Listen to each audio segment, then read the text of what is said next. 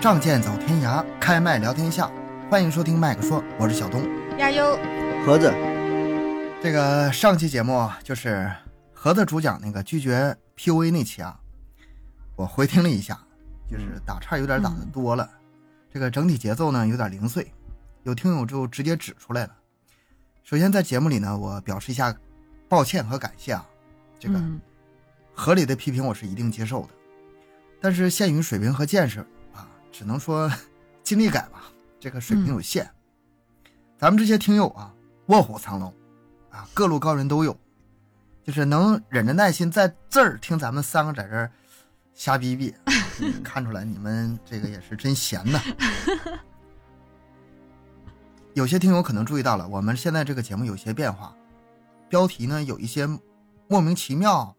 就嗯不知道是什么东西，什么神秘岛，呃，罪与罚在人间，失乐园，嗯罗生门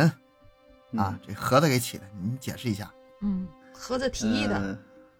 对，因为啥？咱们这个节目还是想单开专辑独立起来嘛，然后呢，结合咱仨的这个各自的特点吧，呃，起了这几个名字，这个算是一个小的分支，小的一个主题啊，都是用的一些世界名著啊，也是蹭蹭人气儿。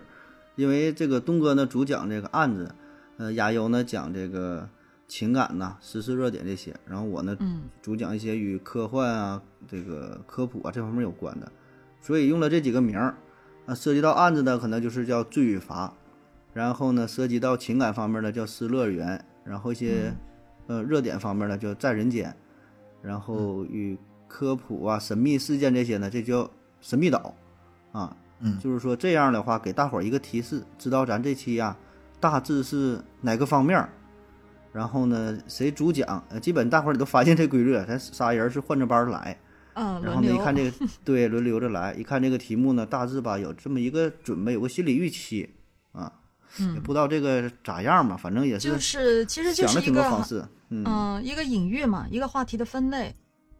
嗯，就是，其实这个分类咱们也不是说死、死规定的，谁讲啥，这嗯对以后也没准儿什么对呃，亚优讲个科普啊，我来个情感，盒子讲个对，按的呀咱这个整个反串儿啥的，嗯你们也期都啊有待吗可能我感觉听友会很期待，啊 这个也不固定，包括这几个大的大的分类也不固定，对吧？以对后可能还有还有别的世界名著了，咱咱嗯咱再咱再跟着看看哪个比较契合、比较贴切的，然后咱再 用用一嗯我们些用标很题严谨的说法，就是我们这个分类呢，就是任性啊，想想咋来咋来，就就这么没个原准是则。下一期咱们就换了，换换一个换一个标题了，就是因为也不一定这五个分类的话，其实也不能说呃能概对括对全对概括全部吧，是吧？还嗯会对有可能其咱他很突多的话突发题，突发奇想，可能想到一个更加贴合的，就就用啥。这玩意儿咱嗯随着来，随着想，可能也是一时一变，这也是突发奇想的。嗯嗯，总之呢，就是这个标题里嘛，这个分类也能包含我们几个对这个这档栏目的思路和发展方向。嗯这档节目呢也不容易，希望大家多多支持啊。嗯我们几个主播平时也经常在自己的粉丝群呐、或者是朋友圈啊，也要经常自己宣传一下。但是自从上一期，我就不好意思往自己听友群里发这个节目链接了。是因为为啥是呢插插花太多嘛？为啥呢？不是你这个封面呐，啊，盒子，你来跟我解释一 下这个封面这么丑的封面，你是怎么想的？封面儿 不挺好的嘛？这个我就没见过这么丑的封面。没有这个最节目丑你看，只有更丑。下一付出了期多少保你证看丑出新题高目 度。题目我给你想，然后 logo 我给你画， 每期封面我又给你做，你看多不容易。啊，我我对咱 们盒子的能力丝毫不怀疑，真的丝毫是不吧怀疑。你看我也不这怀疑个，但是棒棒的真是不好意思咱。 那个那个那个 logo 嘛，logo 这就我设计的麦克说 嘛，然后 logo 啊还现在是吗那？logo 个该说好封面说还哈，像个正经东西。嗯，然后每期题每期节目大伙儿也发现了，现在呢是这么一个小正方框，里边呢分了一个四格，然后 然后那个大小还不一样，对我已经努努力画了，努力画了，稍微有点儿有点儿幼稚，但我觉得还是挺能代表着节目的这个特点啊，也能看出这一期这一期主题是啥，对吧？PUA 啊，然后 还有什么鲁荣鱼那外期星对人吧？呐、嗯对呀、你大概能我看出每咋回我事每儿。嗯期我得猜，你如果不把那个封、那个标题放那儿吧，这个哎猜的这过程当游戏你玩。看，你看，所以这个听友一看，这话题是啥？ 这期要讲啥？ 这都是啥？这又是啥？ 没有，你真看的，我我、我是啊真特佩服盒子，就是吧灵魂灵魂画手，绝对是灵魂点嘛赞。所以把这灵个重魂点灵魂画手，所以你听完一期节目之后，马上特佩服，哎我这个太好了，这话太贴 切了。这这个确实也是挺不容易，啊咱也想了挺多的风格，然后又能突出重点呢，还能保持自己一个风格一点小调性吧。也是嗯咱咱咱这玩意儿谁也也没学过，也没也没学过绘画，没学过平面设计，赶着整嘛。我们现在也赶着是没有办法了，我们只能说就是，呃，从这个封面的选择上，我们是尽力吧。然后嗯很、我可以看出我们很用心，但是能力或者是这嗯个想法也就到整此 只为止能，到这很儿有限，非常有 限。但是很用心。我们已、嗯就是已经开始不用那个呃随便找来的图片了，我们已经开始自己设计我了。们开对，嗯已经是有自己的心思在里边儿。对，嗯，慢慢画吧，也许慢慢能有所提升 吧。但是就这样，我还是挺有信心。等你，嗯是我吧哦嗯等？你，啊是吧我？相信你。会有这么一天的，我相信。会有这么一天的。 嗯，然后我然后就咱们节节目来呢吧， 继续来做正啊经的。吧。这一期轮到我了，嗯这期来点硬货。呃，这期节目这个资料我是花了不少时间。中国十大悍匪、悍匪，嗯啊，咱们事先声明啊，像什么十大悍匪啊、嗯十大悬案呐、十大凶案呐、十大灵异这种榜单很多，对吧？非常多，就咱也听但是过这些，嗯，经常能看到。但是这些所谓的榜单呢，实际上都是民间自己这些自媒体啊或者网友自己总结的，没有一个统一的官方说法。哦，呃，偶尔会有什么案件呢？就是比如说，呃，一九九七年一号案件，这个可能是，比如说，呃，公安部督办，或者是呃那个编号是零零一号案件，这个是有可能的。但是像这种榜单式的十大悍匪，包括今天我讲的，也没有官方认证。嗯，没有 V 啊，不加 V，所以呢就有很多的版本啊。咱们听友呢都是吃过见过的主啊，这个不认同情况很正常。这对个如果有任何冲突的话，咱别抬杠，都是您对，或咱者您在评论区 以咱们以咱们为准，还挺不听 以咱们为准， 真对，是你你们说的都对，但是我们不敢，我们该怎么来怎么来。 啊，我只是按照我自己个人的理解呢，把这个名单重新整理一份，肯定有偏颇啊，这个不重要，咱们就是玩儿嘛。那这个十大悍匪，我这个原则，呃，整理的原则是什么呢？首先，十大悍匪，你既然是悍匪，那就得悍呐、这个悍字儿强悍、特别重要，凶恶，对，是啊。吧？你得有一些家伙事儿，有一些武器，甚至哦是枪，直接和警方交火。我在我心里啊，这个是悍，嗯呃，那种就是抢劫团伙很多很多，嗯哪怕就是到彭妙计团伙这么凶悍的，咱也不给他归到悍匪里面。我我说彭妙计，你俩听过吗？一脸懵逼，没 有，我很老实，没有。这个有功夫再讲。这是一个这个是一个非常厉害的团伙，在我嗯心中，这个抢劫团伙里面算是，呃，靠前的了。还有呢，像龙志民那种杀人特别多，嗯啊，把其他人诱骗到自己家里下黑手，然后埋到自己家院子里。龙志民，你俩知道不？他院子有多大呀？我就想问 一下。这这个不重要你们这个点， 你们这个点 都是不好意思，他院子脑里啊洞脑洞有点大。哎顺便捎带一下，龙志民八三年到八五年，在自己家院子里埋了四十八条人命。我天啊，我他挖天多大个坑啊？得，嗯这个案子绝对是特别特别恶性的案子。但是呢，他这种呢，在我心目中也不算悍匪，嗯哦啊，，就是像这种咱们就先排除掉。我明白，我跟你说这意思。嗯那么第二个原则呢，没破的案子，咱也不算。为什么没破的案子不算呢？嗯因为这些没破的案子有一个共同的特特征，就是猜想的成分太大了，嗯各种传说、各种版本，特别玄乎。最典型的就是那个呼兰大侠。没听过。呼兰大侠这个是，要么说你俩跟我这个做节目这长见识，对，这这么一会儿就长了三三个见识，说这都几没个听都过。都没听过哈。嗯那个护栏大侠这个事儿呢，我的听友经常好几个了跟我说，让我讲这一讲。这个这个有说实名话，这个有名啊但是说实话，我不太爱讲。我家嗯之前就住在护栏，啊啊，哦，但是我是说实话，我真不太爱讲这个杀死杀死国家这个政法人员，而且呢，嗯、好几个版本吧都不太真不一实。样，嗯，嗯，对，呃特别邪乎，什么一夜之间杀了多少警察，啊嗯这个我是不信的。首先，然后呢，呃，这个案子确实有，但是不是像网上传的那样？这个等到有更靠谱的资料的时候，我再说一下。嗯原则说完，咱们开始捋一下中国十大悍匪。嗯第十名，王丽华。这名儿吧，其实我最开始整理资料的时候，我也是，哎一愣，这谁呀、嗯我不认识。嗯但是你要提起一个电影叫《解救吴先生》，看过嗯哎，这个挺是火五，还这是电五影啊，这个电影呢，就是先简述一下啊。嗯，王丽华十七岁因为抢劫被判刑九年，出狱后纠集大批不法之徒绑架富人，获得三百万赎金并撕票，然后从边境购买冲锋枪和若干弹药，准备抢劫国库。后因为活动资金紧张，计划搁浅。我先说这都不重要，嗯重要的是什么呢？他绑架了影星吴若甫，然后哦勒索了五百万，在然后在这个案子栽了，被警方抓住。哦，对，这个这个我是知道的。那会儿我看过这个《解救吴先生》，我当时也是听到他们说是根据，呃，真实事件真实案是件啊、对，真实对事件改编的。这个当时那个王千源是扮演扮演里面那个绑匪啊、然后演、啊对演技炸裂，特别好，当时很火。这部电影我看过盒子看没看过？我大概知道这是刘德华嘛，啊，刘德 华是扮演那个被绑的，然后对王千对源他是他扮演吴对若甫，然后吴吴若甫本人还出对演对对，了但他他他没演本人，他没演本人，对是他没一个演本一个人一个我记一得个是嗯对一个一个配角的角色。但这这部电影确确实实很有名挺了挺可以，嗯可以拿了很多奖，我记得。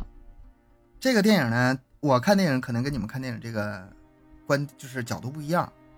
这个案件呢和这个电影它俩的这个重现度啊，在我心里不高百啊分之七十以上，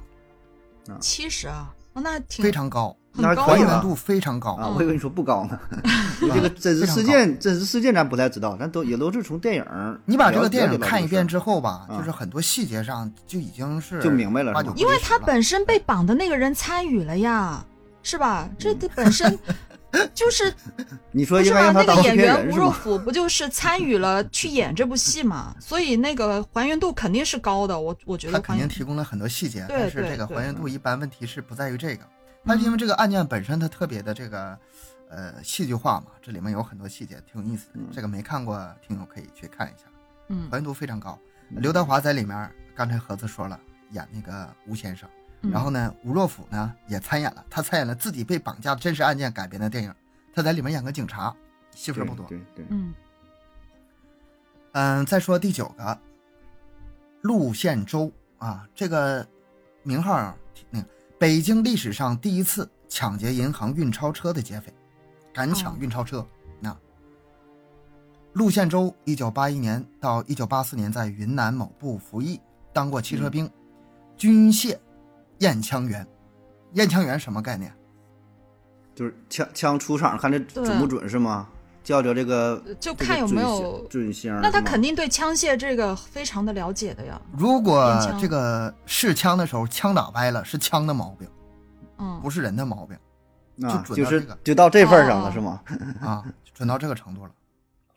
一九八四年，傅园在首汽开出租车啊，这出租车我就是老说不好。出租车司机一九出租出车租车司机。一九九一年二月，伙同他人在天津、北京盗窃高级轿车三辆，九一年了。同年六月被捕嗯，九二年，九二年被判处了死缓两年，九四年二月越狱潜逃，这个厉害。哇，还有越狱狱的后事儿开始疯狂盗窃、抢劫，到边境地区购买枪支、弹药，然后抢劫运钞车。成功策划实施了二八六三运钞车劫案后，然后又实施了八二七抢劫运钞车案，然后这个案件中落网了，不，他是抢了 N 多回是吗？不是说嗯都干都不了知道一多少票前两回回了成功了，嗯，啊？然后第三次第三次落网了，我为什么讲的这么细碎呢？首先呢，这个咱们第十、第九啊，这个简单一点讲讲，大致描一下就行了。嗯，然后第二呢，就是我这案子我我我不太熟，把实话说出资 来料了是吧？资料就找这么多。哎，但是，哎，这个我不知道说不说啊，因为我在网上看到的，也不知道，因为我我看这个有点印象，就说这个可能跟当时他第一次被抓了，然后判的过重，然后后面他是产生报复心理的那个啥啥啥，反正我也不知道你对不说对啊。你我说这么几个字儿吧，我嗯我对不上哪个案件，因为太多了。都就有这个报复陆线心州理、 陆线州和那报个复心理百宝山好像好像都是啊因为对这个原因，都是因为对对第一次被抓了之后，他是嗯觉得判的过重，冤案，他很觉多得自己犯冤大。案的，嗯，很多犯大案的都是有前科的，有前科嗯犯大案没有说自己呃受受到公平待遇的，都对说对自己对，都是这样说自己，但实际上，哎，这个反正各种说法都有吧。嗯，嗯，第八名，张军，建国以来中国刑事第一案。啊这个先说他这个翻拍的电影《除暴》，嗯看，这看个过有吧名儿，这个嗯这个听是过没看过？去真年，嗯，我知道呃去年上王映千源和吴彦祖主演。嗯，对，但是但是我听过，没没没没看过。我进入有声圈之后，我就没时间看电影了。这个电影啊，我怎么形容呢？就是白瞎这俩演员了。王千源演技多好啊，嗯，吴彦祖这呢也不用对呀、说哎这两个都不错。演的，但是让这个导演给霍霍的，嗯你就说跟那个挺好的，解解救武先生一比是吧？就就就嗯看出差距不了是一是吧，个对就挺挺好的，就是挺挺好的 IP，挺好的事儿，嗯，非常挺。好的本子，挺好的演员，然后让他演的那么稀乱的，而且他很多关键点吧没演出来。嗯，嗯咱们看一下这个张军这个本市真实案例啊。张军自1991年6月到2000年9月间，在重庆、湖南、湖北等地持枪抢劫、故意杀人、抢劫枪支弹药22次，致28人死亡，五人重伤，1五人轻伤，两人轻微伤，劫得价值人民币536万元，出租车抢了五辆，然后呢，执行任务的警察微型冲锋枪两支抢到的，嗯还有子弹二十发，就是很悍呐、你要说悍匪，嗯哪个榜单你不能把他漏下？嗯，对，他有组织、有计划地制造了一系列骇人听闻的重大、特大刑事案件，光天化日，重庆、武汉、常德等市的繁华地区抢劫银行、进店、开枪杀人。咱这们个电影里看到那种嚣张啊，那种程度啊，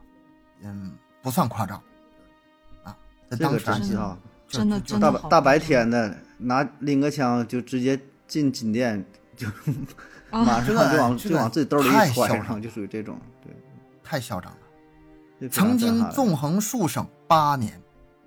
犯案十余起。别看他案的犯的少啊，十余起全是大案。杀死杀伤近五十人的张军团伙，在两千年九月被警方打掉。嗯，他曾经叫嚣自称是全国个人素质最高的匪徒嘛。嗯，其实他这个还也不算太自夸吧，为啥呢？他怎么了为？啥呢？对啊，因为他确实狠呐， 确实狠呐。个而人且那个素质最犯高，就是电影里能能体嗯现出来，就是判断警方路线呐，就是反侦查计算时间啊反侦查哦哦能力反侦查能力哦这一块儿了是吗？综合素素质，而且有有勇有谋，有嗯武器，有暴力，对吧？嗯哎，我真的几起案子，我听着都是九零年代的那会儿啊，那那个这呃那个个咱们年，接咱们再往下接着说，啊再往下接着说。嗯当时他是被那个时任重庆市公安局分局那个分管刑侦的副局长文强抓到了。嗯文强后来不落网了吗？嗯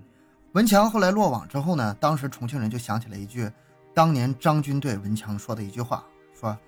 你有一天也会和我一样。”这个咱就是一个就是一个题外话吧，一个嗯轶事儿吧。嗯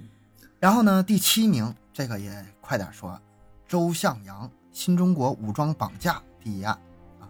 这个咱不说太细了。嗯周向阳一九九五年以来多次在云南，又是在云南嗯购买枪支弹药，然后流窜六省一百多个县，疯狂作案八十二起，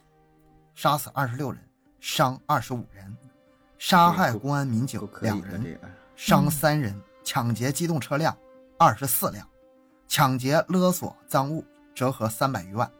哎，社会危害严重，全国罕见。嗯这也是一个搞绑票搞的嗯，这个八十这二人起，这个厉害，啊。这个咱咱前面案子讲的有点这个流水账啊，嗯这个为什么呢？我要给后面案子留时间嗯啊，后面案子我想讲细点，咱们时间毕竟是有限嘛，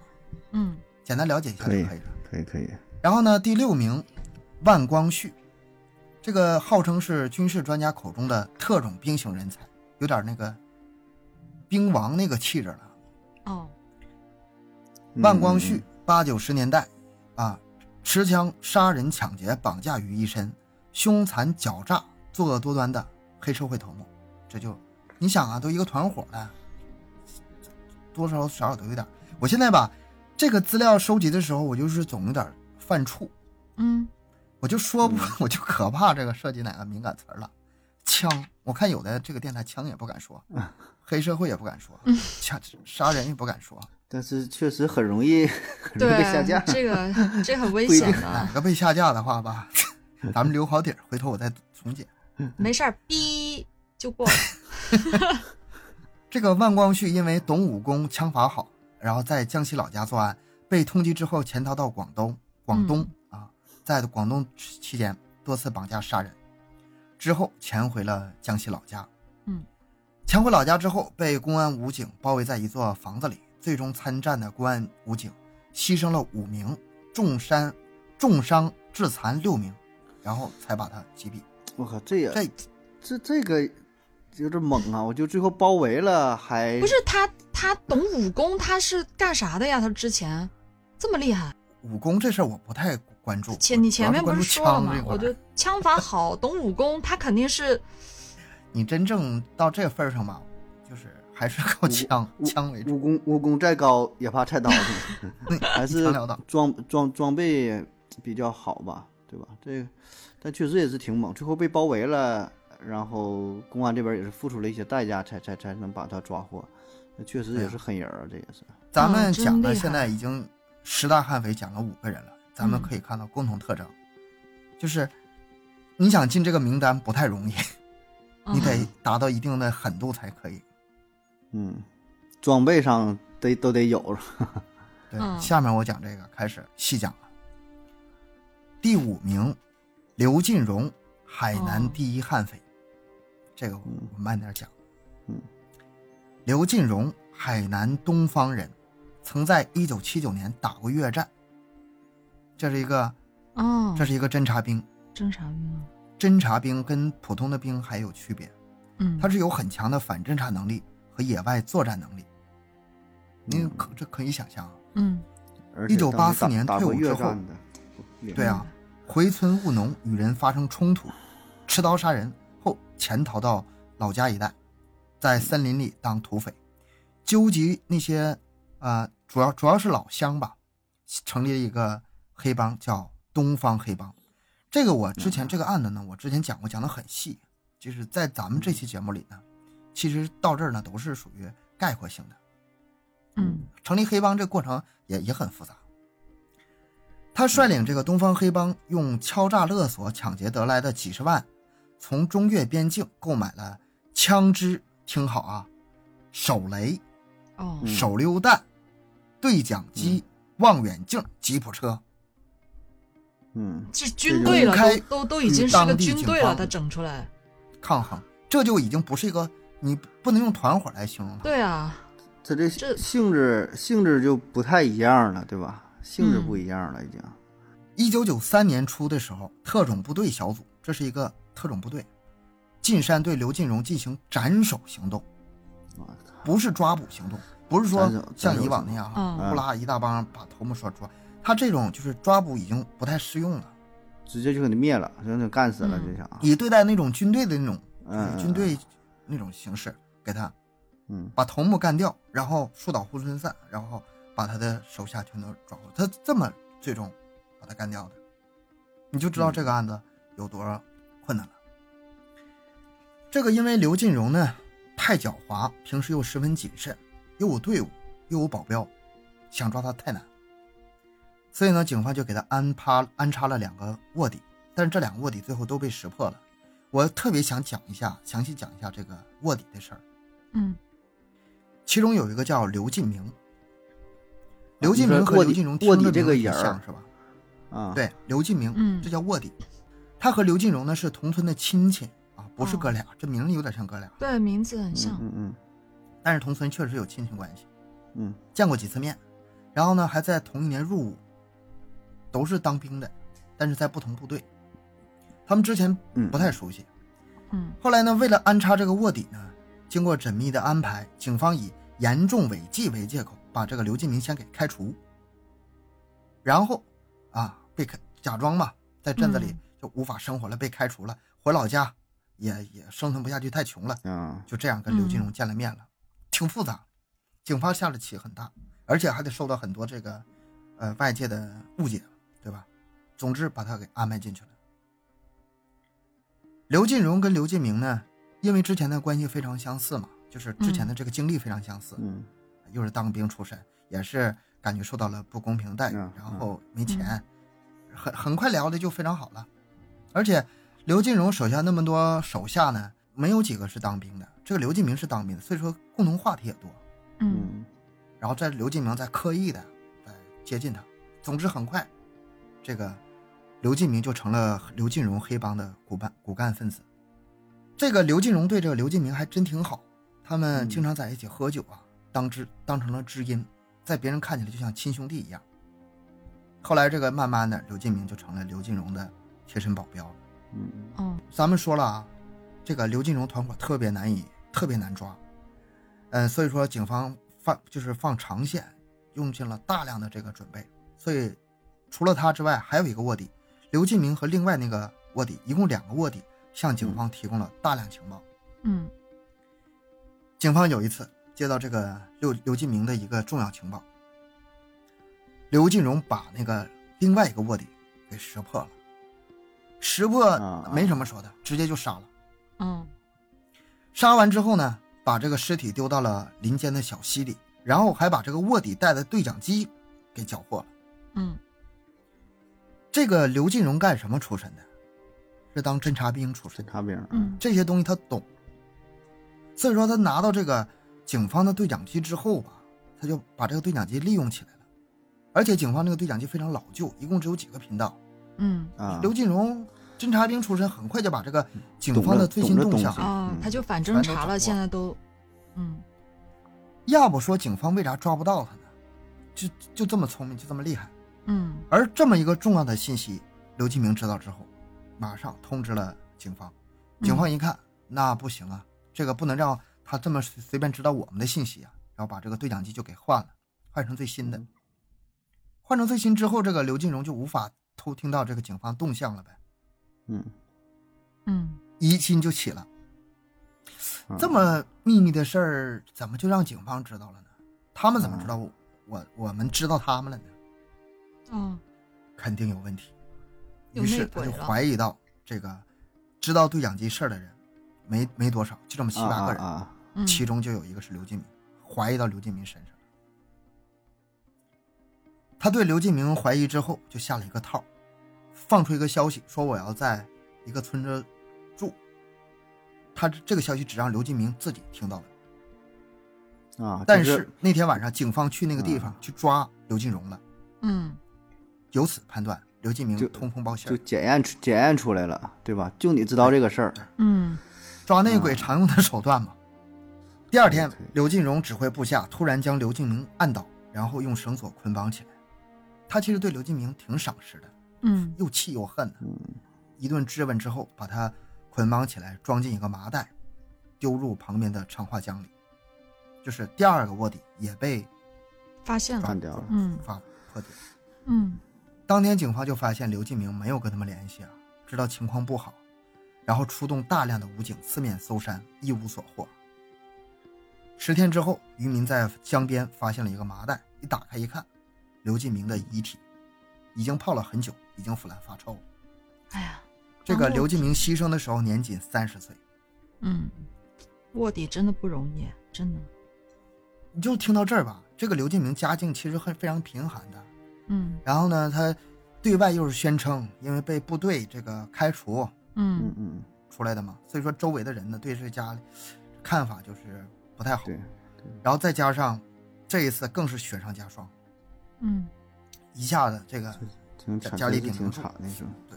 对惨啊的，真而的且大家也很穷。最后警方吧，整个案子最后结束的时候，好像是给他了一定的这个追认和一定的抚恤吧。补偿吧。正常来说嗯应该是要给的，这毕竟对是吧？我就通过这么一个事儿吧，其实可以折射出很多事、很多问题来，就是这个东方黑帮啊有多厉害，没那么容易抓的，而且他是在深山深山老林里，想抓他很难很难。他的手下有好几十人，原来村子里那些街坊啊，什么小伙子都被他笼络到手下了。啊，但是地你痞想流想，氓在深没啥山里正经经营工深处里作呢，操全是他的人。我现在吧，很多细节没讲，他当时这个当初最早是怎么起来的呢？是把周围他那周围有很多的金矿，挨个金矿啊进去那个去抢劫去，哦，那抢来金矿直接就分钱，所以说他的手下对他都是特别的这个忠诚，嗯嗯很多兵，而且都有枪，细节很多咱们就不讲了啊。嗯最后的击杀也很凶险。咱们说了，对面几十几十个人啊，附近村落还有援军，我方呢这个特别行动小组只有十几个人，所以说他们最终采用的方式是采用狙击战术。刘进荣嗯被两个狙击手打伤之后，逃进了灌木丛，手枪子弹打光之后，然后拿着空枪对武警射击。我为什么要强调一句这个呢？拿着空枪对武警射击，被追上的武警用八幺自动步步枪扫射，身中十多枪，当场毙命。他如果不拿空枪射击的话，就活捉了，这么个意思。拿空枪有意义吗？没子弹啊他，他就是想死，不就是想啊死。嗯，也这个最后狙击、追杀、扫射，把刘进荣这个尸体拖出来，这些整个过程，当时中央电视台记者全程都跟着，然后也录了像，所以说网上也可以找到这个纪录片。这个感兴趣的听友可以上网找一下。哦，这个案子我为啥想讲这么细呢？通过细节呢，咱们可以看到啊，有血有肉的卧底刘进明，啊这我对他印象太深了。嗯然后呢，我们还可以看到这这些大案呢，不仅仅是纸面上什么年代呀、数据呀，刚才那个像流水账一样，是吧？嗯抢了多少钱，杀了多少人，抢了多少车。但事实上，就是当时的背景呢，不是那么简单。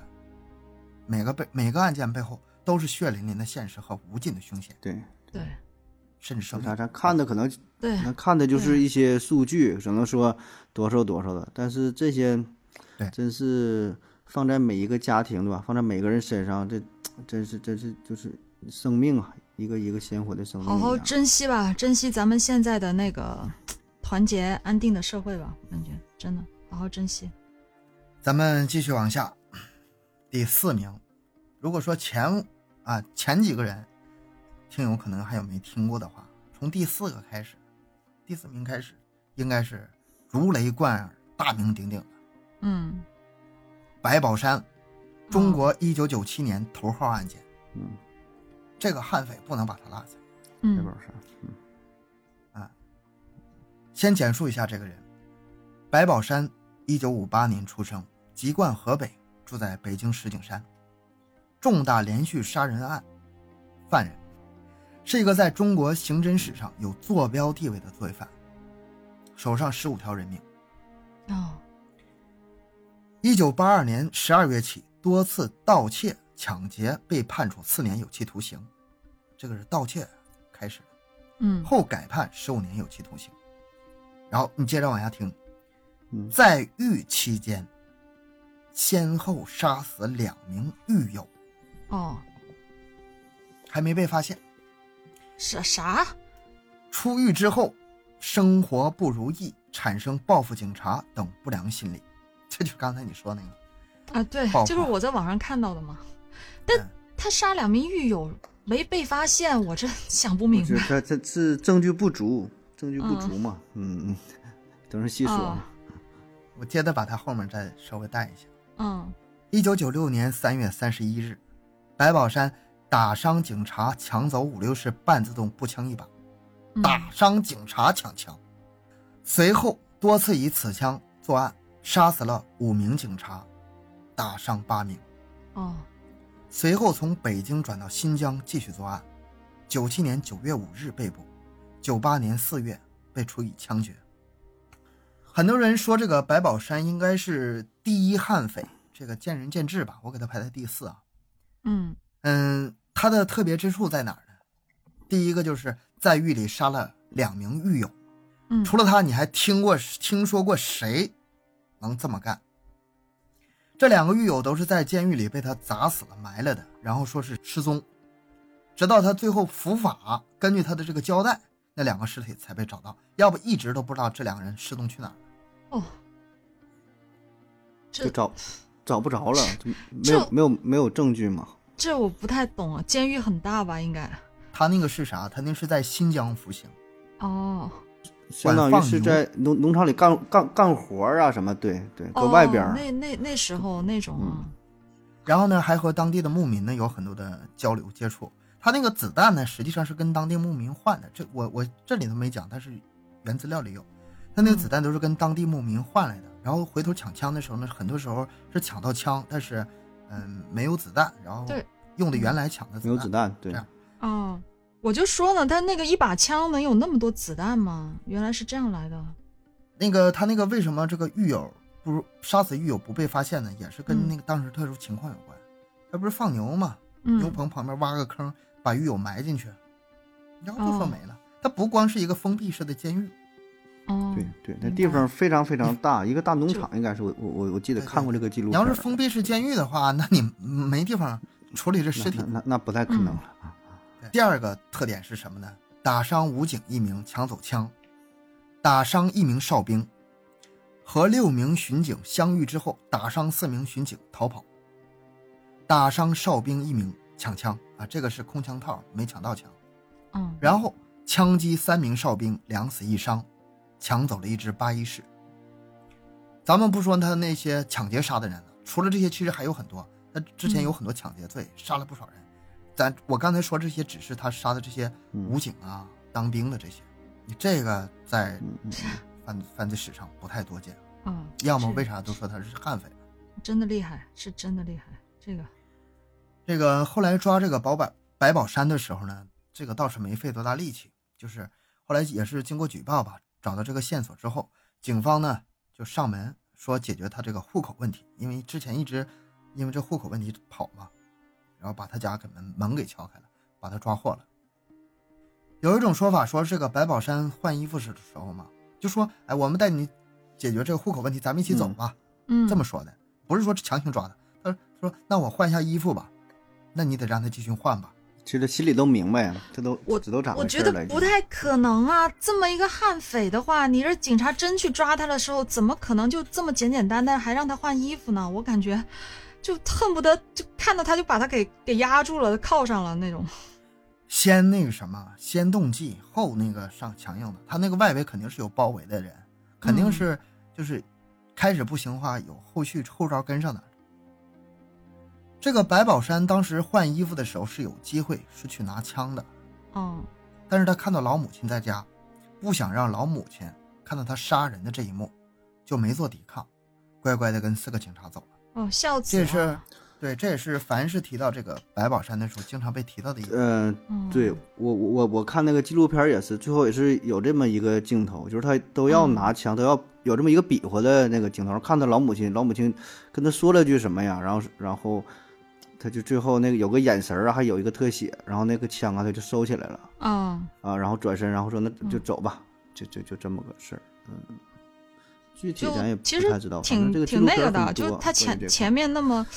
那么悍那么强悍，但是后面抓他倒是没费多大力气，感觉这反差还挺大，就是因这为个线索挺费力气，抓的过程不费力气。嗯嗯，嗯，因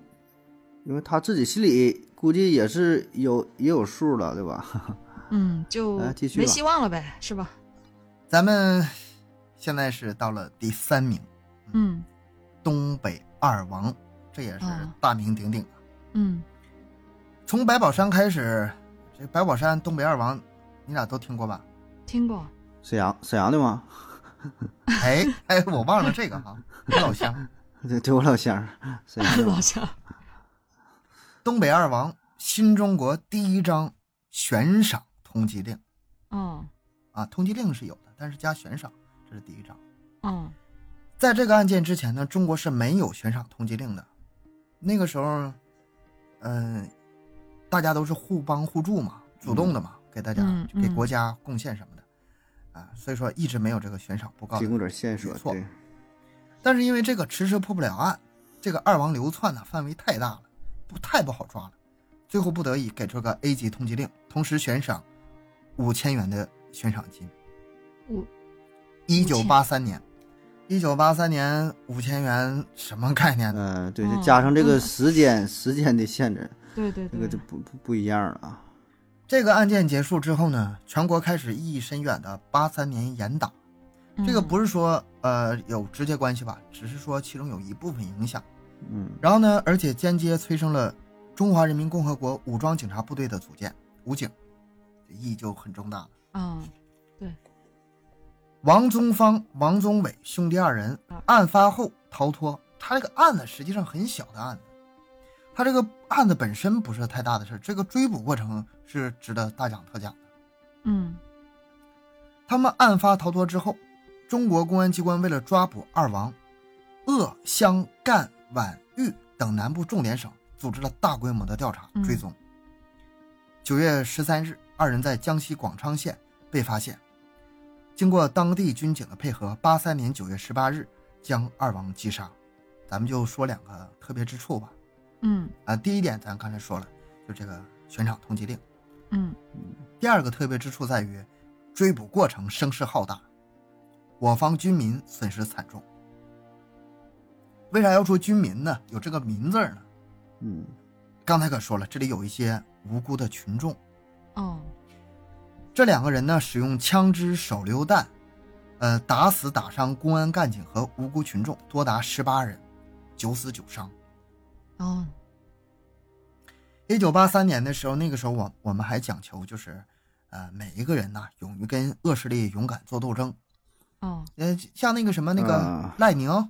嗯嗯嗯啊，嗯，救火英雄少年嘛嗯，不也救那个火时候产物嘛？嗯啊，但是现在这咱不提倡这个了哈，这个先保证自己这安这全。个这个嗯思想确实是，就像说有的就什么落水儿童，你说你自己不会游泳哈、确实有对呀有一些事儿，可能说你自身难保的情况下，呃当时嗯这个纪录片我也看过，也是，就是有一些确实，呃，非常热情啊，然后群众有的围堵啊，想要说，哎呀，怎么就抓小偷、抓坏人啊，如何如何的，但是人家有枪，这确实很危险的，所以嗯慢慢这种思想可能也是发生了一些，发生一些转变吧，对吧？还是说，呃，优先保证保障这个自身自的己安全，保证自己呃对的安全，所以这个事儿可能也是给大伙儿提个醒儿，就出出出这出现这个事儿之后，慢慢整个呃社会的一些一些导向啊，可能出现了一些转变。嗯，也嗯不是说一味的去付付出啊，牺牲自己，嗯，可能也不太适合，就也是文明的进步，对吧？这事儿，嗯对呀、那个比如说别人生命是生命，你自己的生命也是生命，嗯对啊，救别人的时候也嗯保证自己的安特全。特别这个就是咱也没有什么武器，你没法没法 跟人家不不对等的情况下，对，这都对拿你带靠带这个带着蛮枪力，靠这个勇气是没有用的，还是要嗯先保证自己的安全，不给别人添麻烦。我觉得是得保证自己安全的同时，不给警方添麻烦。 当时这个追捕的声势十分的浩大，浩大到什么程度呢？三万军民三万，嗯你想啊，就是一个人在前面跑，后面三万人追，这是不太可能的。这个二二王藏身到深山密林里了，嗯然后呢，人手不够，然后把周围的人所有的人都调动起来，把这个山给包围起来，嗯包围了，这么说包哦上，嗯。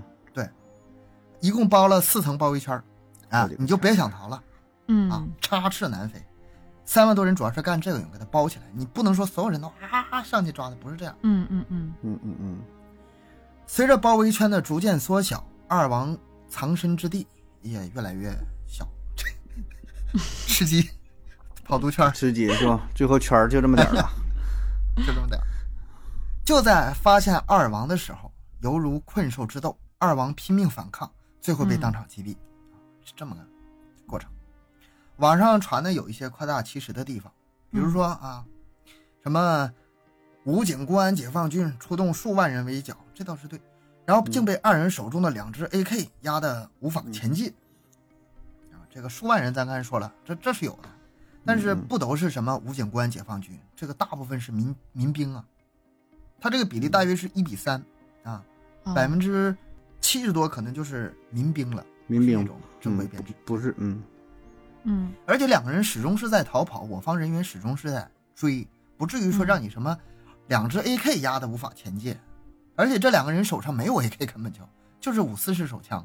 啊，没没多少子弹和射程的吧，应该是。手枪那点啊对射程能、嗯能能能压你压什么程度啊？对所以，他就始终是在跑。嗯其实第二个就是网上经常说的，这个这个更过分了，最终不得不以重武器轮番的轰炸十二个小时，还有大胆的武警带着警犬上山，拉出两个人已经糊掉的尸首，这个这个夸张了。太小说了。嗯实际情况很简单，几个人分成小队拉网搜索的时候嘛，有一个警犬就发现了王宗伟的踪迹，扑上去就咬，经过滚落呀、打斗啊，当场击毙。最后几遍，嗯对，嗯很简单。什么？第二名，田明建。这个案子的资料是我在十个案子里面花时间最长的，因为网上这个，嗯，最权威的说法非常少，靠谱的说法非常少，就是不太不太敢谈这嗯一个事儿啊。看肯定是没问题的资料吧，寥寥数语，很简单。但是呢，其他的资料拿过来一看吧，有出入的地方，然后呢，嗯有不靠谱的地方，有夸张的地方。嗯，我就一顿看呐、一顿分析啊，然后把我认为能相对靠谱的吧总结出来。这个案件又称建国门事件，是发生在 建国门前的枪击事件。嗯，建国门立交桥那是哪儿啊？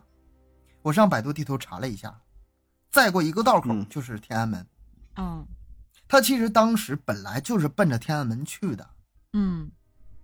但是在那个呃就道口想的就时候，想闹大着点儿是吧？就就嗯就想还没往大到了呢，闹还没到那儿，对就结果马上要到的时候被赶来的嗯警察堵在那儿了。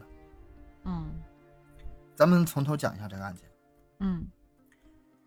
一九九四年九月二十日，还有十天国庆节，嗯你这上眼药吗？准备闹事儿吗？他这个点儿也是故意卡的这个点儿嘛。嗯是有点那那个意思。这个这个倒不一定。他驻守通县泾渭戍区警卫三师十二团中尉副连长田明建。啊，一说这个职位副连长，你就知道这个军事素养应该是有的。啊，又是一个狠角色。早上六点四十分的时候，趁着部队出操训练的机会，用事先偷偷准备好的八一式自动步枪打死了和他有过节的团政委四个人，就是战友。嗯不，这这 就就这早晨起来就嗯就一起打来死就四个就行。就这个具体什么什么过节儿没说是吗？这什么情况啊？就突然就就就那样 了，往后面吧，我再说一说，你就知道为啥我不这个这个总总是不愿意说这么细了。一哦啊个是时间问题，一个是这里面吧，不能说是吧？嗯啊，不我哦能怕下架，你知道吗？啊，没事儿，咱们逼掉。我这有音效呢，我给你。总之吧，他当时把这个团政委四个战友给打死了，然后又打伤十多人之后，嗯当时事件发生太突然了，一时大乱，而且这个事件呢以前没有过经历，当时就是呃部队的领导第一个反应吧，什么回事儿？嗯赶紧给他控制了，给他抓了，是这么个反应。嗯，当时那个团领导就是那个部队领导，嗯对啊没想到他能拿枪，带了两百多发子弹奔天安门去，哦，他当时肯定是想不到的。对，嗯谁也想特不别慌到，乱谁谁对谁啊看如谁果看你都要懵。是知道这样的谁话，这谁看真都的懵是他就是而且他当时吧，事件发生的太快了，就在那一瞬，就是很快他就趁机逃跑，劫持了一辆过路的吉普车之后，直奔天安门而去。他根本就没想活，他就是敢死队，他就是是吧？他吧也不是说不想活，他可能是反正就是急眼了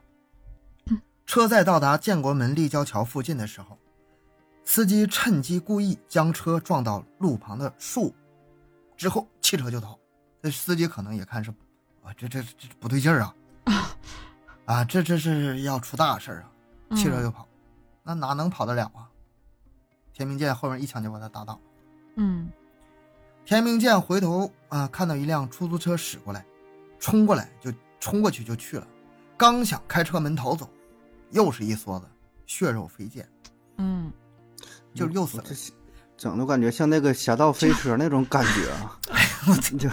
这一就个是人就疯了，我好靠，这人猛都啊，好猛啊！我都真这是的，个死的人吧，你俩也不用这个在这算了，算不明白，算不出来的都已经太多了，死的。算不明白。警方赶到的时候，然后呢，田明建开始依托交通护栏为掩体，有时候卧倒，嗯有时候半蹲，开始和警察对峙。嗯专业的。这个时候专业的，最不幸的事儿发生了，一辆四十四路公交车驶过来，哎呀当时司机吓傻了。如果那个司机以最大的油门冲过去的话，可能还没事儿，但是嗯他把车给刹车停在路中间了。哎呀，田明建没管那事儿，冲着这个公交车就开始扫射呀。你想想这个场景，一顿扫那射，就是屠杀，嗯，子弹纷纷射向公交车，乘客纷纷倒在了血泊之中，然后有一些路过的自行车啊也被扫下来了，现场一片混乱，噼里啪啦枪声，痛苦的喊叫声，他到底有多少子弹？来两百发是吧？你前面说的。呃，这个资料里面有说五个弹夹的，有说六个弹夹的，一个弹夹是八幺式自动步枪是三十发一个弹匣。哦你，看我就为了 这不是给你们讲故事吗算这容个易数吗啊？这就怕就怕你不是问我得这事儿算是吗？这算多少功课无都做辜好的了人一？个放左上兜，一个放右上兜，然后一个放两呃那两个放下兜，然后枪上还有， 我都给你看到这细数。天啊，真的是 就，怕就怕你问这些事儿。是吧？ 脑洞有点大。人家这个在部队里，这些应该也都不算问题了，他可以嗯完全可以提前准备好，对吧？子弹真是有的是了，就是因为这件事儿，后来这个枪械管理也也越来越严了嘛。嗯对嗯这样。当时这个遇难的人中呢，还包括了伊朗大使馆的政务秘书和他的孩子。这个政务秘书呢，啊，开车送孩子上学，然后嗯一串子弹飞过来，他是当场就死了，然后四个孩子一死两伤，哎，射外了。这个性质就又又复杂了，又严重又了，又复杂了。对啊，对啊，嗯，这个案件的过程，当时是在那个，嗯、有个加拿大的记者，正好在那个加拿那个嗯旁边有个楼，那上面有加拿大记者，嗯嗯当时给拍下来了。啊这个案件在国内是不允许公布播的，播放是吗？啊，哦，就是有限的资料是在加拿大的那那头看到，嗯能看到田明建当时射枪的那个画面。嗯最开始警察和田明建对峙，后来来了武警，警察和武警那个对现役军人这个武器上其实没占优势，甚至处于劣势的。八幺式自动步枪当时是那个军队的正规的那个，配置机正规使用武器，器了，对对，算是比较主主主打的，对吧？主流的武器，嗯主流的配置了。最后他这个子弹打的差不多了，啊，也没法就是那么奢侈的扫射了，他只能点射。再加上受伤呢，这个田明建就开始往使馆区逃窜，后来被逼到了雅宝路市场的一个死胡同之后，被干掉了。这个资料有的说是狙击手干掉的，有的说是被战友用步枪干掉的。这个我更倾向于是他那个步枪干掉的，没用狙击手。这这个案子，为什么呢？呃，我看其中有一个资料说的比较真，就是嗯干掉他这个人吧，是用步枪干掉他吧，是他以前战友，后来花了很长时间，这个心里才平复下来。啊啊，哦哦哦，这里有几个点啊，第一个点，枪法奇准啊，这都是网上嗯就是关于这个案子的说法，这个我觉得很正常啊。你作为一个嗯现役军人，作为一个正副连长常，正对嗯对，这这个应该很不错的。但是呢，有人说什么单挑六千士兵哎，啊，把六千士兵打的什么，这这就有点那个《 这不英可王能驾到》那个小说的那个感觉了。就是现在这挺流行的这种这种武武侠小说说啊看多了吧？这 这是，意淫小说，这嗯对啊个这个这个肯定不是这样的。嗯，我查了这么多资料，其中有一个细节啊，就是田明建受伤之后，短暂的昏了过去。这哦嗯个时候呢，就是武警们就围上去，因为他们还是想抓活的嘛。他是当时臀部中弹，全部中断之后，肯定人是要昏过去的。昏过去之后呢，很快他醒了，醒了之后，这帮人正往上围呢，咔咔点射，这样才对这个武警造成重大伤亡。哎如果没有这事儿的话，实际上没有这么大伤真的亡。啊，整个这个事件的伤亡主要是集中在无辜群众上。除了咱们最开始说他那个四个战友啊，和后来这个爆头的这个呃民警啊，其他大部分其实都是无辜群众，还还有这几个嗯就围那上的。个公交车嘛，对吧？嗯那嗯公交车嗯可能嗯一下嗯对那个就不少人应该。我觉得最后最后那儿不太可能，他有那么多子弹啊，就还还最后这么这么来这么一招的话，不太那个。咱们说第二个点，单手换弹匣啊，嗯这个这也是呃关于这个案件津津乐道、不断被提起的话题。嗯，啊，那个作为一个专业的泌尿科外科医生， 盒 子，你从专业的角度啊，对这个单手换弹匣这事儿怎么看？嗯，作为一个泌尿外科医生，我给你分析一下是吗？ 但是我双手双手我也不会换啊。哎，但我看有一些电影经常有这一些炫酷的一些场面哈，然后就嗯很、很耍帅啊，然后然后怎么在嗯空中又抛一下、扔一下的，是吧？ 我感觉啊，对呀、不都有那种或者脚怎么有踢一下什么？还 有有有那种有那种电电视电影有有那种呃，特还有夸那种张啊两的两个人比赛嘛，就两个人说看谁换的快，或者组装起那个那个枪械，嗯嗯嗯然后嗯对嗯指着指着对方，然后说看谁快，对吧？换弹夹也是有个这种这种比赛，然后咔咔咔对速 射当，时然后比，耍帅耍帅啊！哎，对，都嗯电影里看的，那真实的这咱这个确实就不太懂了，现实当中不知道啥 样。反这正个嗯咱咱双手看也不不到会，呃，是吧？别说单手了。这个网上普遍说法就是吹得很神呐、其实这是有点过啊，因为什么呢？嗯，网上吹什么推动了世界军队的什么战术训练呐、美军至今膜拜啊，这纯属哦，意淫，这纯属意淫。嗯首先呢，这个动作不是他首创的，早就有。嗯啊，只是说他用的比较好而已。很多老兵都说这个技术吧，确实挺好，然后呢需要训练，但是也又练不了多久就就能掌握。哦，而且这个单手换弹匣不是适合所有的枪，它这种嗯八优式吧可以这么用。现在很多枪吧，你你你那么用反倒是效率低。哦，嗯，还有一个比较扯的是什么呢？双手枪，双手枪我觉得厉是害像就是，嗯、可能是受以前那种双枪老太婆、双枪李向阳那种呃嗯影响来吧。那个其实是对的，像那种驳壳枪、核子炮，有点勃朗宁那种枪，嗯那种双枪是怎么打法呢？因为那个枪后坐力特别大，你别看是手枪啊，但是又叫核子炮嘛，后坐力特别大。它呢，你嗯一枪打完之后，你再开第二枪的时候，那枪已经扬起来挺高了，所以说在国外哦这个枪用的不好，但是这嗯枪在中国用的好，为什么呢？它便宜，特别哦便宜。像这种，哎，这个好像扯得有点远了，已经讲到这儿了，不管了。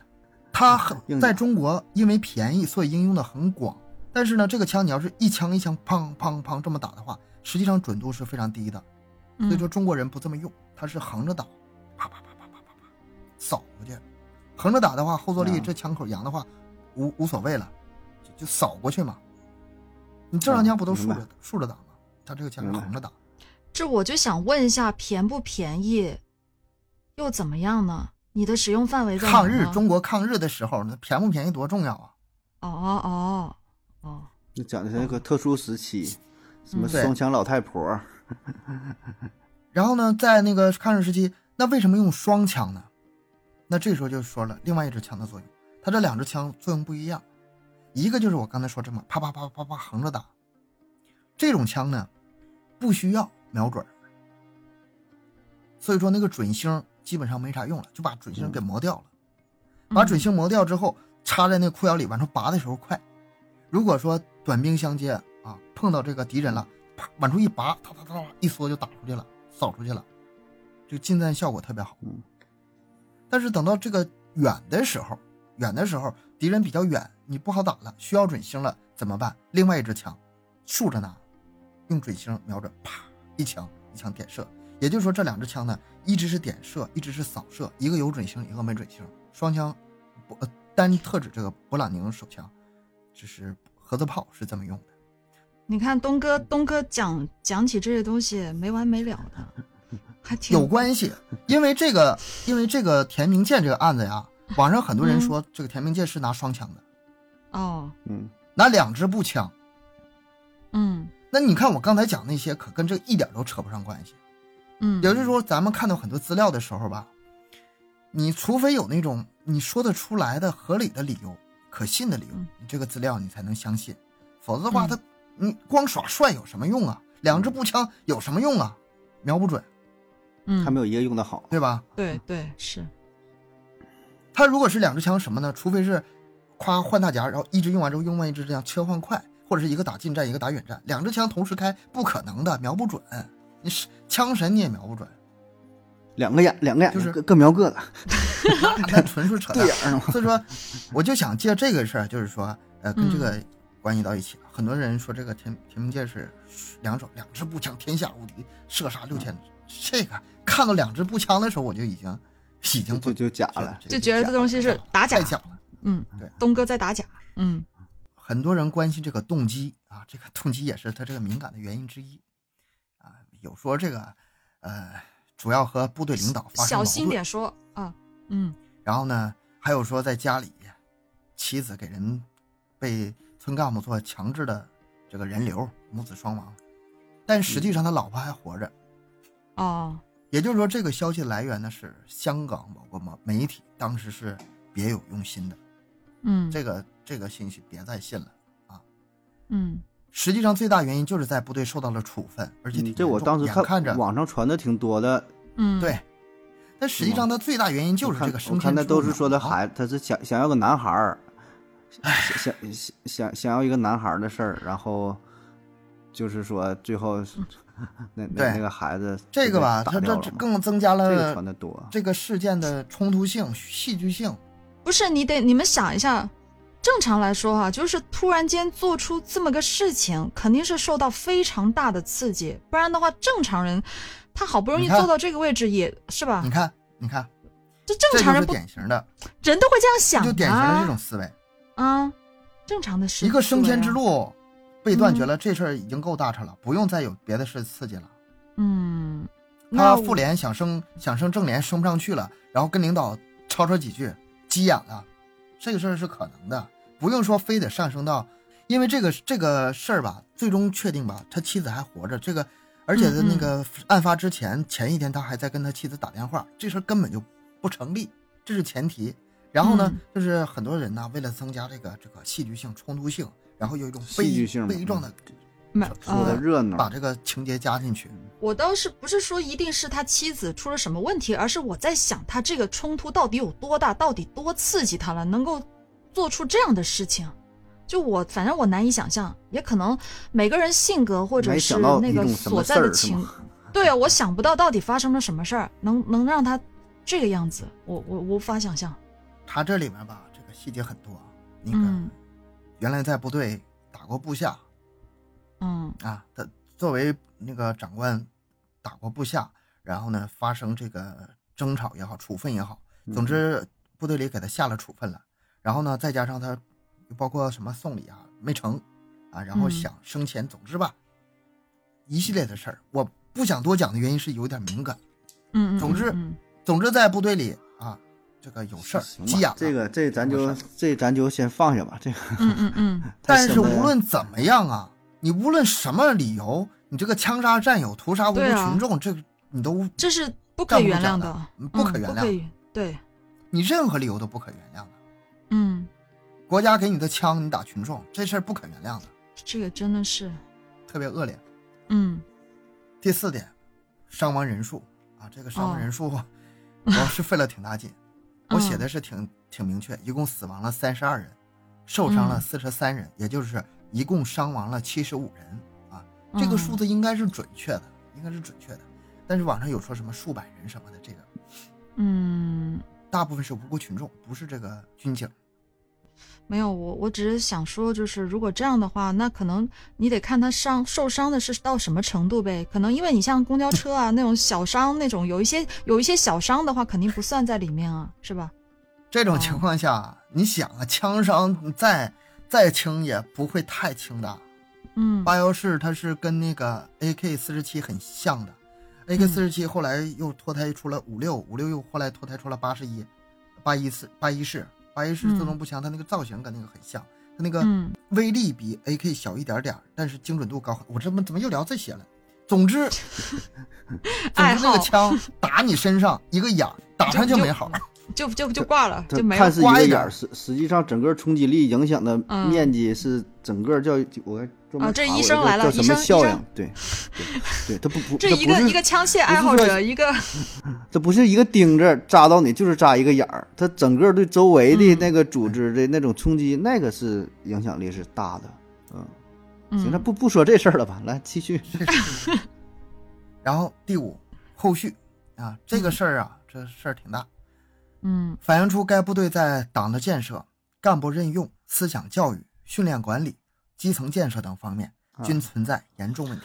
嗯部队从各个角度开始大规模的整顿，啊，包括以后这个整顿细节我不说了，呃，嗯什么实施枪支分离管理制度啊，什么枪支弹药分开存放啊，对对嗯对，应该的。总之就真的防止这是一些有一这些种警示事的儿作再用发。生嗯该降职降职，该处罚处罚，这这个当时撸了老多人了。嗯两年之后，这个十二团整个编制都被撤销了，哦事儿太你大就了，说这事儿多大了？嗯好，咱们终于来到这个十大悍匪第一名了。 这个嗯有的听友可能就想了，这该讲谁了、啊？这个这么重要位置，张子强，世纪悍匪，这名头太大了、啊，名头太大。这个你们肯定听说过吧？听过对啊电影太多了，好多哦。为啥把他抬到就是排到第一位呢？嗯名头太响了，世纪悍匪。这起案件轰动一时，在我国的法律史上占着重要地位，当时被称为世界排名第六，亚洲排名第一。嗯这个法律史上啊，这个他犯罪所得的金额之高，录入了吉尼斯世界纪录大全。这嗯不这还有吉尼斯世界纪录，这 这这这个还有这真没 听过。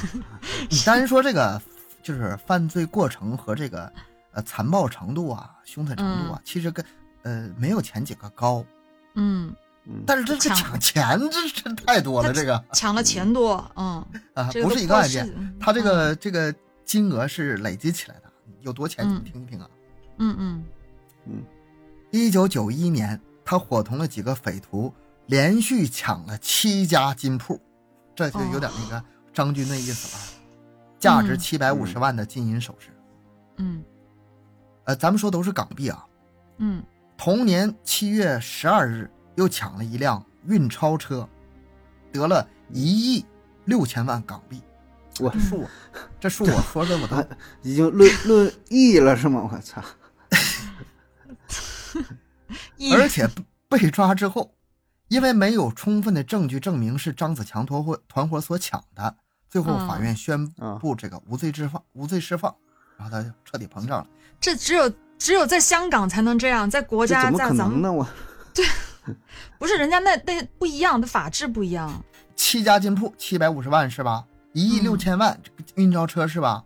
嗯这他还只是他的一个热身，真正案子在哦后面。当然，很多听友都知道啊，我我还在这卖关子，但是很多听友都知道。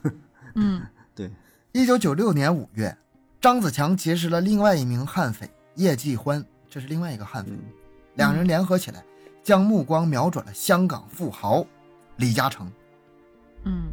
香港首富，他是被首先盯上的。可是这个李嘉诚啊，这个身份特殊啊，呃，很多保镖啊，几次了就是没成功。后来他们就干脆另辟蹊径，从这个李嘉诚的长子李泽钜身上下手。嗯这个叶继欢呢，另案处理了， 在这个作案前十天，这个被捕了，所以说是没没参加上，但他的手下哦还是参加了。嗯，张子强一行人在李泽钜下班回家的路上实行阻拦，截停之后立刻砸烂了他的车窗，然后把他还有司机一并绑了，放入面包车后座，扬长而去。当天晚上，张子强只身来到了李嘉诚家中谈价钱，嗯胆儿也是挺大呀。可以啊了。是啊真你的嗯是你这个，你说他不是悍匪吗？就这这份胆量，嗯这个他够一号啊。对但心里也是有底儿啊，你儿子在我手上。嗯，张子强张口就要二十亿港币。这个数我当时听的时候，反正我是吓一跳啊。这个数字到了这个程度之后吧，就已经超出我对钱的理解了。我就想问一下，二十一有多少？你房间装得下吗？二十亿啊，嗯，二十亿，咱们怎么说呢？嗯，咱咱们接着往后说吧。他最后不是二十亿啊，我林又嘉跑诚题当了时没答 应，他当时没答应，虽然没有还价，但是他打电话给银行说有没有二十亿，我要提出来。银行说不行，我们银行一共就十亿啊，啊 只能是提出来银十亿。银行嗯银行没一下拿不那么多钱，对吧？啊这确没那实么多是现你金，嗯，大额大额取现，大额取现得提前三天预约嗯嘛。预约，对啊， 然后十亿李嘉诚说没，哎呀，这个没这些现金呐、只有十亿啊。嗯，张子强害怕夜长梦多，嗯，啊再说他也是也得有那个想法，你你贴个价总得让人还还价吧。十亿，嗯那那就十亿，答应下来。呃，三天内分三次给完，自己就放人。然后这李嘉诚还特别讲究，我这还有三千八百万，你拿着吧。他当时家里有点现金，嗯别空手啊，挺敞亮哈、本来一趟啊，啊，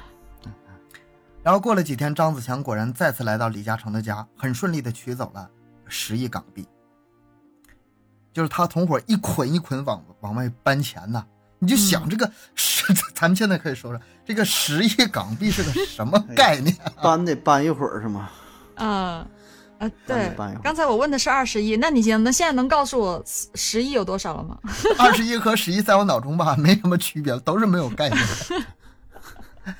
这么说吧，十亿港币的话，要是折折算一下，大概是十一吨吧。正常轿车的载重量是三百多公斤到五百公斤，嗯五百公斤是零点五吨，它这个是十一吨。然后再说那体积啊，体积后备箱也塞不下呀、总之就不太好搬啊。这帮人嗯反正搬就搬了一会儿。他这个往外搬钱结束的时候，张子强和嗯李嘉诚有过一次经典对话，这个经典对话也是网上传的津津乐道的。这大伙儿应该都知道了这段是吧？就是李嘉诚说：“我经常教育孩子要有狮子的力量，菩萨的心肠，啊，就是说用狮子的力力量去奋斗，用菩萨的心肠善待他人。好话，好话。”嗯，然后张子强也挺讲究，说：“李先生，我保证，我这个组织还有我以后不会再骚扰李家的人。”哎，这双哦方谈挺好。嗯，嗯对，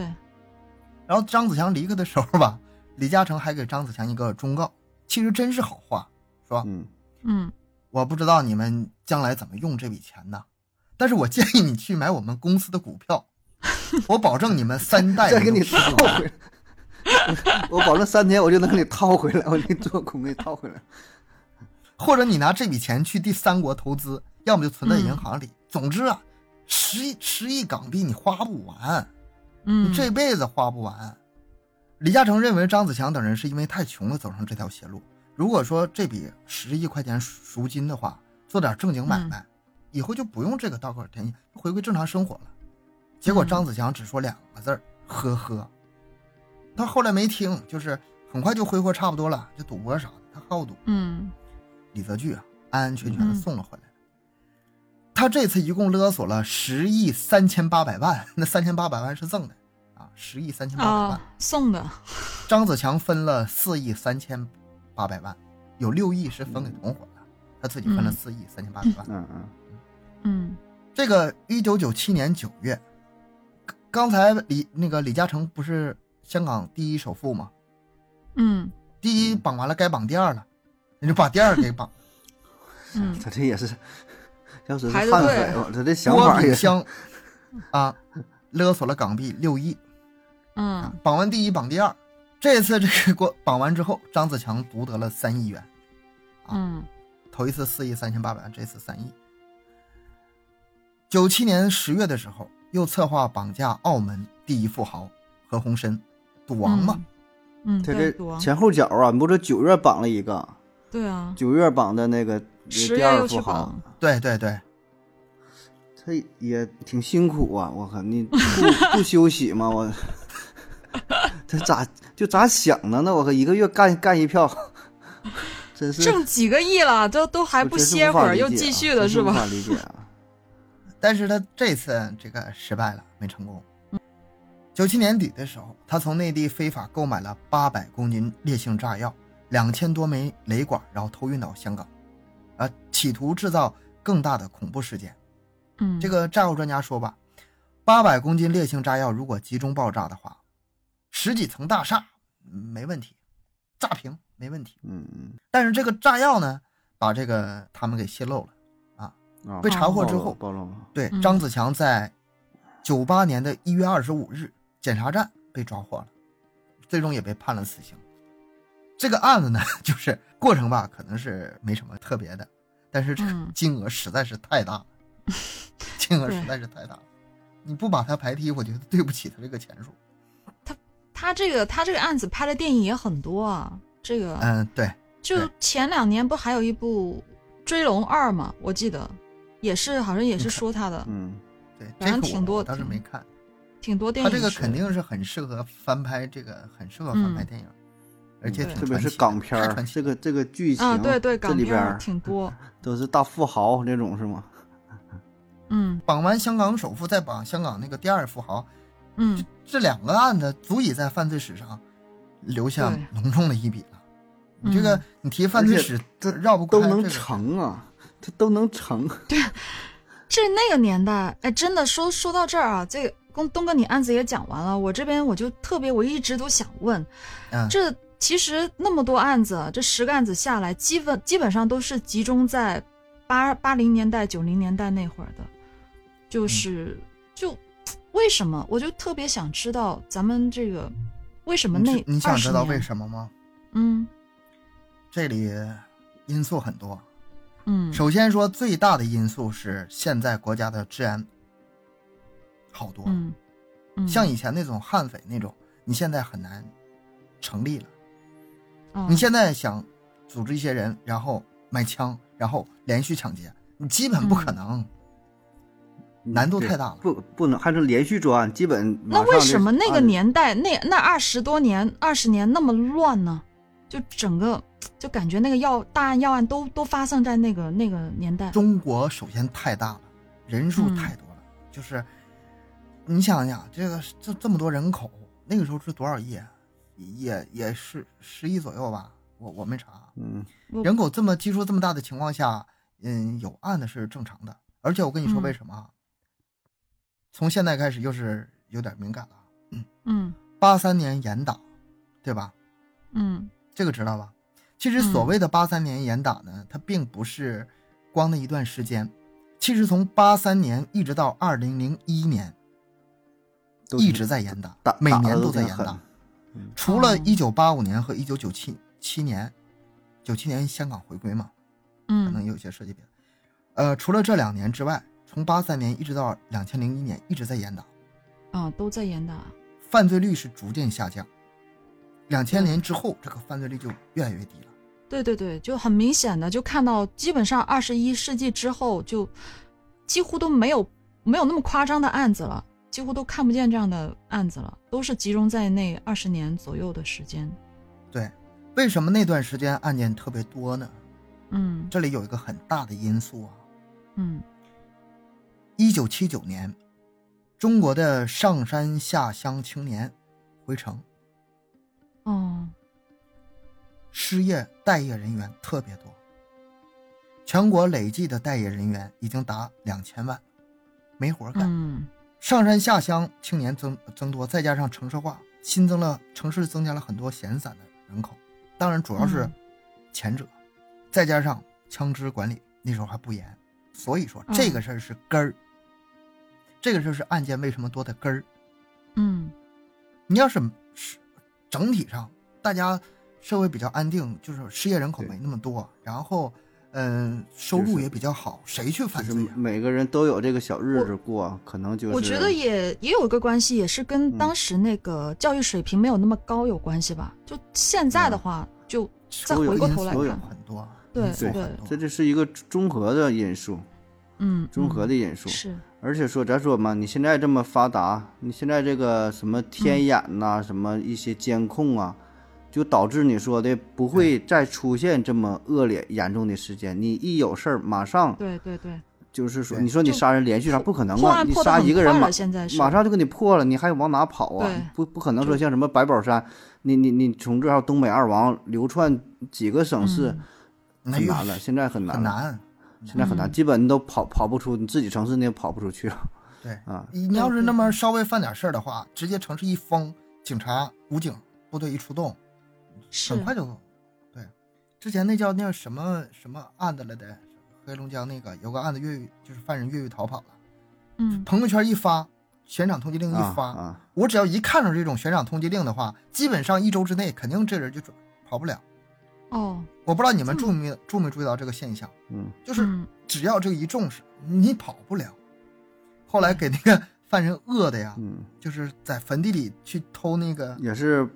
上供的那些，对跑跑啊到那个那个嗯荒郊野荒郊野外了，最后也是跑到嗯荒郊荒郊野外，实在没地方没有没没地主没没没地儿藏了。二零二零年全国刑事案件立案的数量是五连降，群众安全感的这个、这个调查是百分之九十八点四，社会治安满意度是百分之八十三点六，也就是嗯我们现在觉得周围，嗯、还是很满意的，就是社会治安呐、就是安全呐、还是很安全的。我跟那个国外的朋友我们也交流啊，有一个、嗯 跟一个墨西哥的朋友啊，我嗯们俩聊，墨西哥那可是我说世界中国是不是有可名安的全了？有名乱套 了？墨墨西哥那乱那地方真乱套那。能排上的，嗯能排上的，对，他说中国真的太安全了，而且他呃走这么多国家，他说在他印象中啊，没去过的我不知道，他说他去过的、嗯两个国家最安全，一个是新加坡，一个是中国。哦，真的包括说美国呀，美国一个是美国、巴西，呃，印度、嗯墨西哥，这几个都是比较闹腾的。中国把社会治安控制到这种程度吧，当然现在肯定也是有案子，也是比如说有些案子、嗯可能是一时半会儿破不了啊，嗯我我经常有听友这么跟我说啊，这这个案子没破，那个案子没破的。但是我你咋不说看破的有那保些？证有，嗯但是整体来说，这个安全程度，治治安嗯比以前好太多太多了。对对，真的对比起来确而且实这是个事儿真的不真能的不是能干看大案，我觉得还是就反倒得从一些小小事儿，比如说什么抢劫、盗窃呀，从这些小事儿更能更能反映出一个社会的整个这个文明法治。嗯，嗯现在什么案子多，刑事案件少很多了，主要是什么电信诈骗呐、嗯赌博呀啊这么啊经济案经济件呢案多，现在是啊，什么对食品呐、药品呐、什么交通肇事，就这些案子嗯多。嗯那你看，你一对看对这个对数量是对的比，就知道这国家正在发生什么。对，通过这些数据能够侧面反映出这个文明进步，是吗？对是的对，那个我讲这些案子找资料也是找以前资料吧，好找；找近些年来的这个案件资料吧，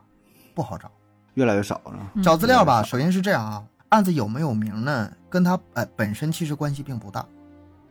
嗯比如说，我经常有一个案子举例，南大碎尸案，这个案子有名吧，太有名了。嗯但实际上呢，一个女生被杀了，被碎尸了，然后警察抓找不到，嗯哎就这种级别的案子其实很多。啊他但是他为什么这么有名呢？在于他的这个宣传曝光。嗯咱们很多案子之之所以咱们了解或者不了解，它有名没有名，主要是在这个曝光上了，不是说这个案子本身上了。嗯也就是说，咱们所看到的啊，比如说感官哪年的案子多啊，什么怎么这么恶劣呀，这种案件怎么这么多呀？其实有的时候可能是自己的这个感官上的感觉，它实际上并不一定准。好，那个今天咱们这个十大悍匪就讲到这儿吧。嗯然后以后再有什么，以后再说，看看有没有别的话题可以更讲。大家也可以在评论区里留言，对哪方面感兴趣，是吧？嗯这个什么十大灵异、香港十大凶案，我还没讲呢。有这的是都话是题，我这里都是这这些玩意儿。 那行，感谢大家的收听，今天节目到这里结束，我是小东，加油，嗯，拜拜。拜拜拜拜拜。拜拜拜拜。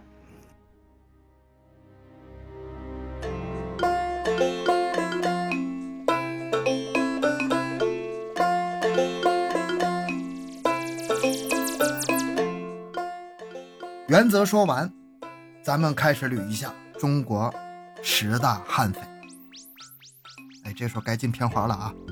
哎，咱们现在还没有片花是吧？我记一下时间点，这个案件容易出、嗯这个敏感，这个我咱得得记嗯一下时间点。行，这个案子讲到这儿，咱们来最后一个，咔咔一下，我去趟卫生间。那个等一下，把这个做片花儿。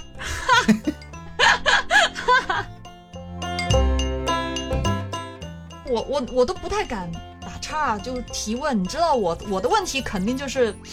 一跟这提个没有问，什么，肯定跟这没有什么关系。对，老大一坨了。 最后想了半天，非常严谨的说法，很大一坨儿。 行， 总之吧，你得拿货车给拉走。分地方啊，就我刚才举举例子那几个地儿，基本都不对敢。 对，